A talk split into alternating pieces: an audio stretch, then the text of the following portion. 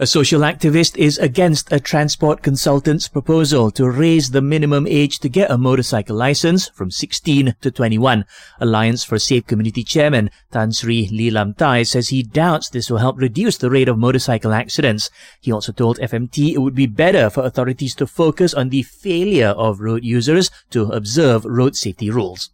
The Health Ministry wants the allocation for public health spending to be raised to 5% of GDP compared to just over 2.5% currently. Its minister says the higher allocation will help deal with several constraints faced by patients in need of healthcare. He adds that, for example, some patients currently have to wait for three to four months to get an MRI or CT scan.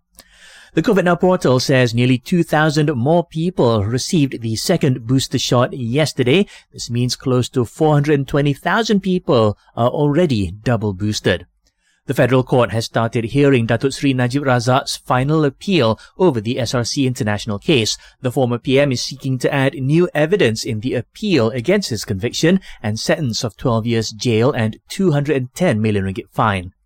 Police have denied recent viral videos which claimed that a man in Kota Marudu, Sabah was arrested for attempting to kidnap school students. They say instead the suspect was detained for trespassing.